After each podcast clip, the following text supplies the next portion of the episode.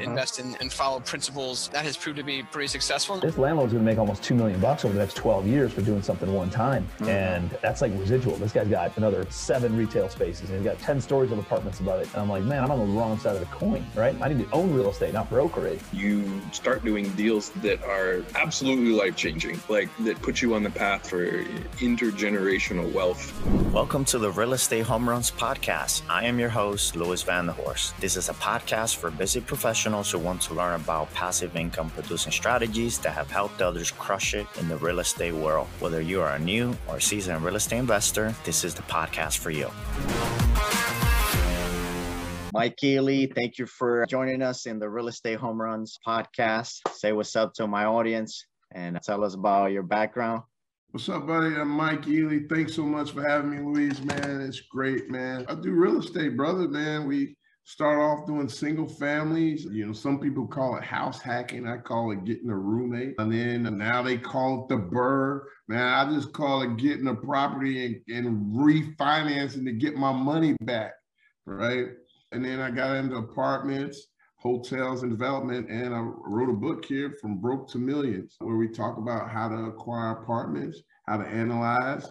That's kind of me, brother. You know, literally went from broke to millions, man. And you started off with the house hacking. You want to explain also before we even get into it what house hacking is? I was on the phone with someone and they were like, house hacking, what's that? What does it mean to have a roommate? And why would someone want to start with that? Yeah, man, they coined the phrase. So basically, living rent free, buying a house was a two family, four family. And then uh, the other people, whether you get a roommate or you get tenants in the building and they pay your mortgage. And hopefully, if you do it right, they cover not only your mortgage expense, but your taxes, insurance, and utilities. And so the, the whole goal is try to live rent free. And look, you don't have to have a two family or four family. You can do it with a single family house. A lot of you uh, guys or ladies or even adults, you buy a house, especially out in California, New York, where that mortgage is astronomical. You get you some roommates that'll pay 800 to a thousand each. And guess what? Now that $3,000 mortgage or $4,000 mortgage, you got two or three roommates that pay that. And now you're living rent free. And so that's the old idea. They call it house hacking. I call it get a roommate. That's great. And some people do it to take advantage also of the interest rates Absolutely. because it, it counts as a residence rather than an investment. Absolutely. So that's a great leverage there too. How did you get the real estate bug? Like, I could tell you're a little passionate about real estate. For me, it was when I was younger, man. I was about 15, 16, and I can't say it was there. I always had an interest of making money, and I started seeing people make money, and I just didn't understand, well, how come these people can make money and these people over here still broke? Like it didn't make sense to me. And then why is it that people could be billionaires and some people still got to work at nine to five? And as I started reading, I learned that they were investing. And really, I wanted to get into the stock market. And back then, there were junk bonds. Well, I found out about junk bonds. And actually, the initial investment was $50,000. You know, I was 15, 16 years old. I was like, I ain't got no $50,000. So I literally closed that book, put it back on the shelf and I found Robert Allen, No Money Down in the 90s. And that's why I started learning these different techniques on how to buy real estate with no money. And now for me, I didn't act on it right away. I was 15, 16 years old. Almost 10 years later, I bought my first two family. And that was the beginning of my real estate career.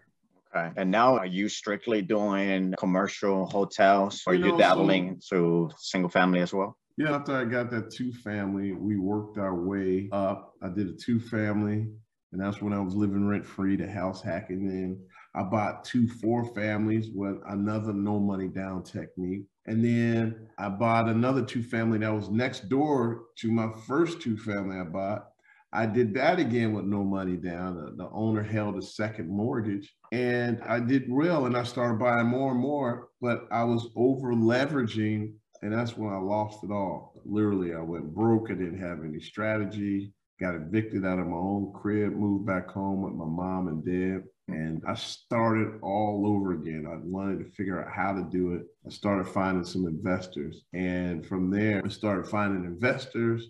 And then I started doing single family flips and was successful and clearing instead of a couple of thousand, I was clearing 20, 30, 50,000 dollars. And then we went from I was being successful now. It was like I shot bigger and then we started doing four families, eight units. Then we got a 48 unit. And then from there, it got bigger. And then next thing you know, we had the opportunity to get into hotels. And here we are hotels, warehouses, 300 unit complexes. Just continue to push myself beyond our comfort zone and you want to share anything about it because some people think like you were saying oh how do they make millions and these people are working their nine to fives i can never buy those hotels because i don't have the millions. How are regular folks you know being able to invest in deals like that? Look man i had no credit. In fact i had bad credit. I had no cash. I had no option but to use this no money down option techniques. And from there, I still, and here's the thing I don't care how big you are, people are still using these techniques. They still using other people's money, OPM, to be their investors. And they use that money, as they call it syndication, to raise for the down payment. And, and it's that simple. So I didn't grow up around money, but I had to understand the money language. And that money language is cash on cash, internal rate of return, cap rates, right? How to leverage the bank. And all these things were all the things that you need. But one of the other things is being yourself. The reason I've been successful is because I just continue to be myself. And look, when I first went out to raise money, yes, a lot of doors got slammed in my face. I heard no so many times, I thought it was my second name. You know, when they said no, I just thought I was getting closer to yes. So I'll just keep asking more and more people. And eventually I learned what people were looking for. And really, when you go into a meeting raising capital, you're thinking that, oh, you have to be this person that's done so many deals and you have to have a resume. And, and all of that's true in perspective, but you just have to have the right team and associate yourself with the right people. And because of that, I was able to leverage my resources, the people I worked with. And when you talk, they don't want to hear about you. They want to hear about what you can do and can you pay them back? Can you pay me my money back? Are you going to lose it? If it gets tough, because people understand it gets tough. But what are you going to do? Are you going to keep fighting for my money? Or are you just going to lay over and quit? And those are the things. We help people get to their investment destination. And because of that, that's why we've been successful in raising capital. And some people don't know that they can use their retirement accounts to invest in uh, large apartment deals. Absolutely. And instead of leaving their money in the bank, which is actually losing money due to inflation, they're putting it to work, getting a higher return that was something that once I learned that it was like transformational. Yeah, no, yeah. man, that's transformational. Like, I mean, all these techniques people tell you shouldn't do, but yet you'll use it to buy you a liability, right? People's like, oh man, credit cards are just for emergencies or when you need to buy some clothes or put something like that. But you can use credit cards to leverage for your down payment. I remember one of my first deals, I used a credit card to acquire the real estate. I used it, I got a cash advance for my down payment, and I used the rest of the money to do to pay the labor. Credit cards, you know, all debt is not bad debt. It's not.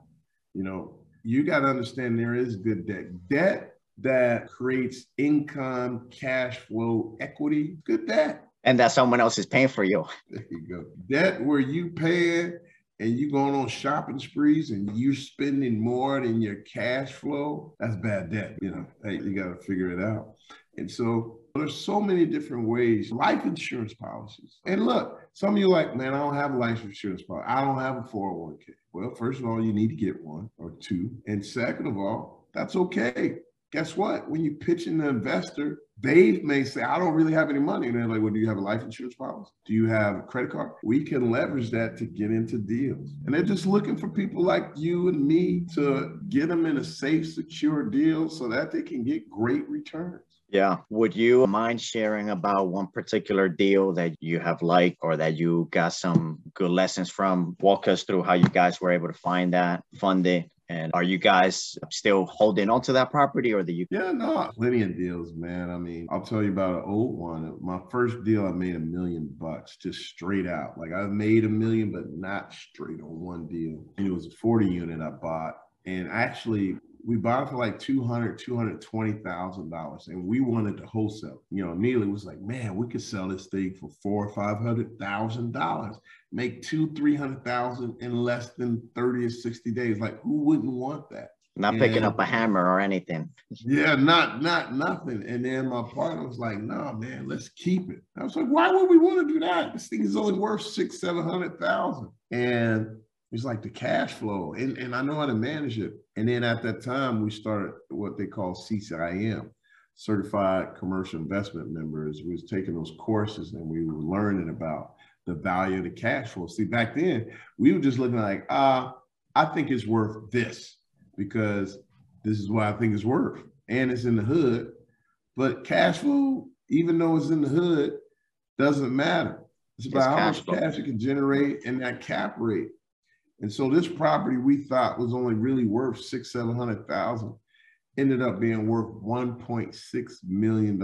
And we were all in it for 400. I used no money down techniques. I went out and got OPM, other people's money, and they gave me a secured loan. They lend me the 400,000 at 11% with two points. And I was generating 10, 12, 10 or $12,000 a month after expenses. So we were after debt, we were netting four to six thousand a month, and we created equity. And so we sold it, and I netted a million bucks just using these same strategies. And I continue to use these same strategies when we acquire hotels. I mean, it doesn't matter whether it's widgets or gadgets, you're doing a business, venture capitalism, it's all the same thing. It just so happened real estate is my widget and gadget. Wow. So that's a home run deal there that you guys were able to do. What did you do to increase the cap rate on something like that? Because that's a significant difference from.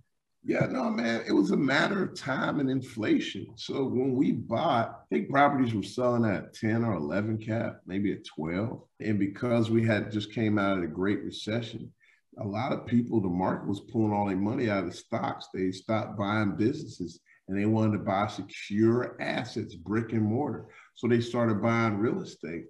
And as that demand increased, the cap rate began to compress. Therefore, the value began to increase. So, literally, in a four or five year period, we saw a cap rate go from 11 to a 7% cap rate, which was phenomenal. Like, because if we'd have sold it at a 10 cap, at the most it would have been worth one one, one two. But because it dropped all the way to seven, seven and a half, we got the Webport six. And I was just like, man, this is great time. And then hell, if I would have stayed with it, not only did the cap rate, the rents increased. I was only charging 500 for one, 600 for the twos. Now we just sold that, I think 18. Three years later, now that rent is 900 for the twos and 700 for the ones. Wow. That's a that property is worth about three million dollars now. Wow. So just to give you an idea, three million dollars if we would have held on. So if we would have held on for another two or three years, we could have got another million and a half. I just, man, it was C property. I was like, man, we upgrade. I'm getting out of here. Yeah. And people got to know their risk tolerance and what kind of classes, that locations they're looking for. Because if you're in the hood for a long time, you're gonna be getting a lot of maintenance phone calls. Yeah. Yeah. I ask all my guests this. What are three things that have helped you hit real estate home runs? One of my failures, man. I was like, oh, you know what? I don't want to do that again. So I avoid those. Really, was a lot of my mistakes, man. I wish I could tell you. I did a lot of reading. I did surround myself around other people that were doing it.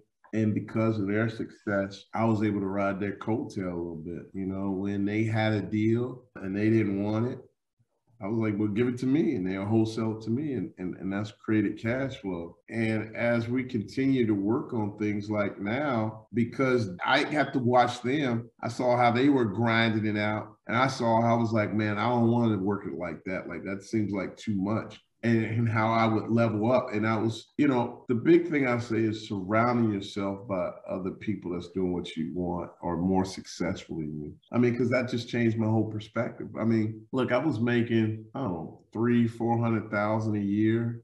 I was 28, 29 years old. And I was like, man, this is pretty good. And I started looking around. And first of all, but I was working 16 hour days, seven days a week. And I would look back and reflect on the other people. They were making double what I was making and doing less work. What are they doing? And then I met people that were doing larger deals, probably not as comp. Well, they were bigger, and the amount of work I put in for a single family, four family, they will put the same amount of work in for this 5 million, 10 million, 20, 30 million dollar deal. But when I was done, I was only netting five, 10 to twenty thousand dollars. When they were done, they were netting a million to twenty million dollars a deal. And I was like, you know what? I quit. I'm doing these deals. Let's go. Yeah. And you got the same problems I got. They property manager wasn't leasing on time.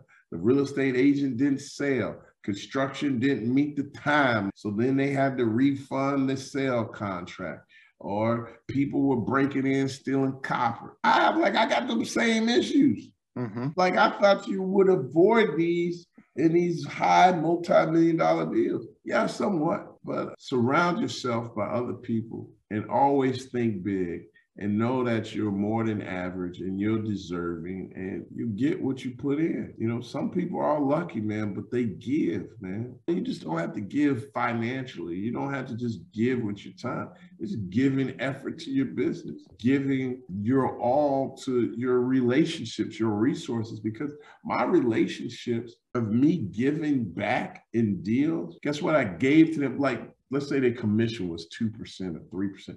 I gave the broker a tip. Sometimes I gave them an extra point just for bringing me a deal. And guess what? Now, yeah. whenever they got a deal, guess what they do? Hey, oh, Mike, yeah. I got another deal for you, brother. Because they know Mike's going to take care of it. And so, guess what? I don't work hard looking for deals. People call me because they know we're going to take care of them and we're going to close. That's good. And building that reputation takes time. And if you have the right team, it kind of accelerates that process. Absolutely. Yeah. So how can people stay in contact with you? You can reach out to me at Nassau, www.nassauinvest.com.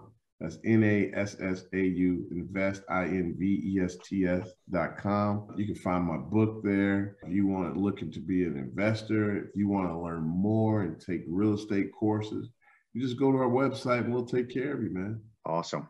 Hey, I appreciated you being here. Hey, no problem, man. Anytime. Call me back anytime. Enjoyed this interview and got some value out of it to help you in your real estate investing journey. If you can take just a minute, please do us a favor and leave a review. Hit the like button on iTunes or whatever platform you listen to our podcast on and subscribe so you can hear future episodes. Also, don't forget to check out our Real Estate Home Runs Podcast Community Facebook group, where you are able to connect with some great listeners. If you're an investor who is crushing it and want to share some information centered around passive income in real estate, please contact us. Hit those home runs, and we will see you next time.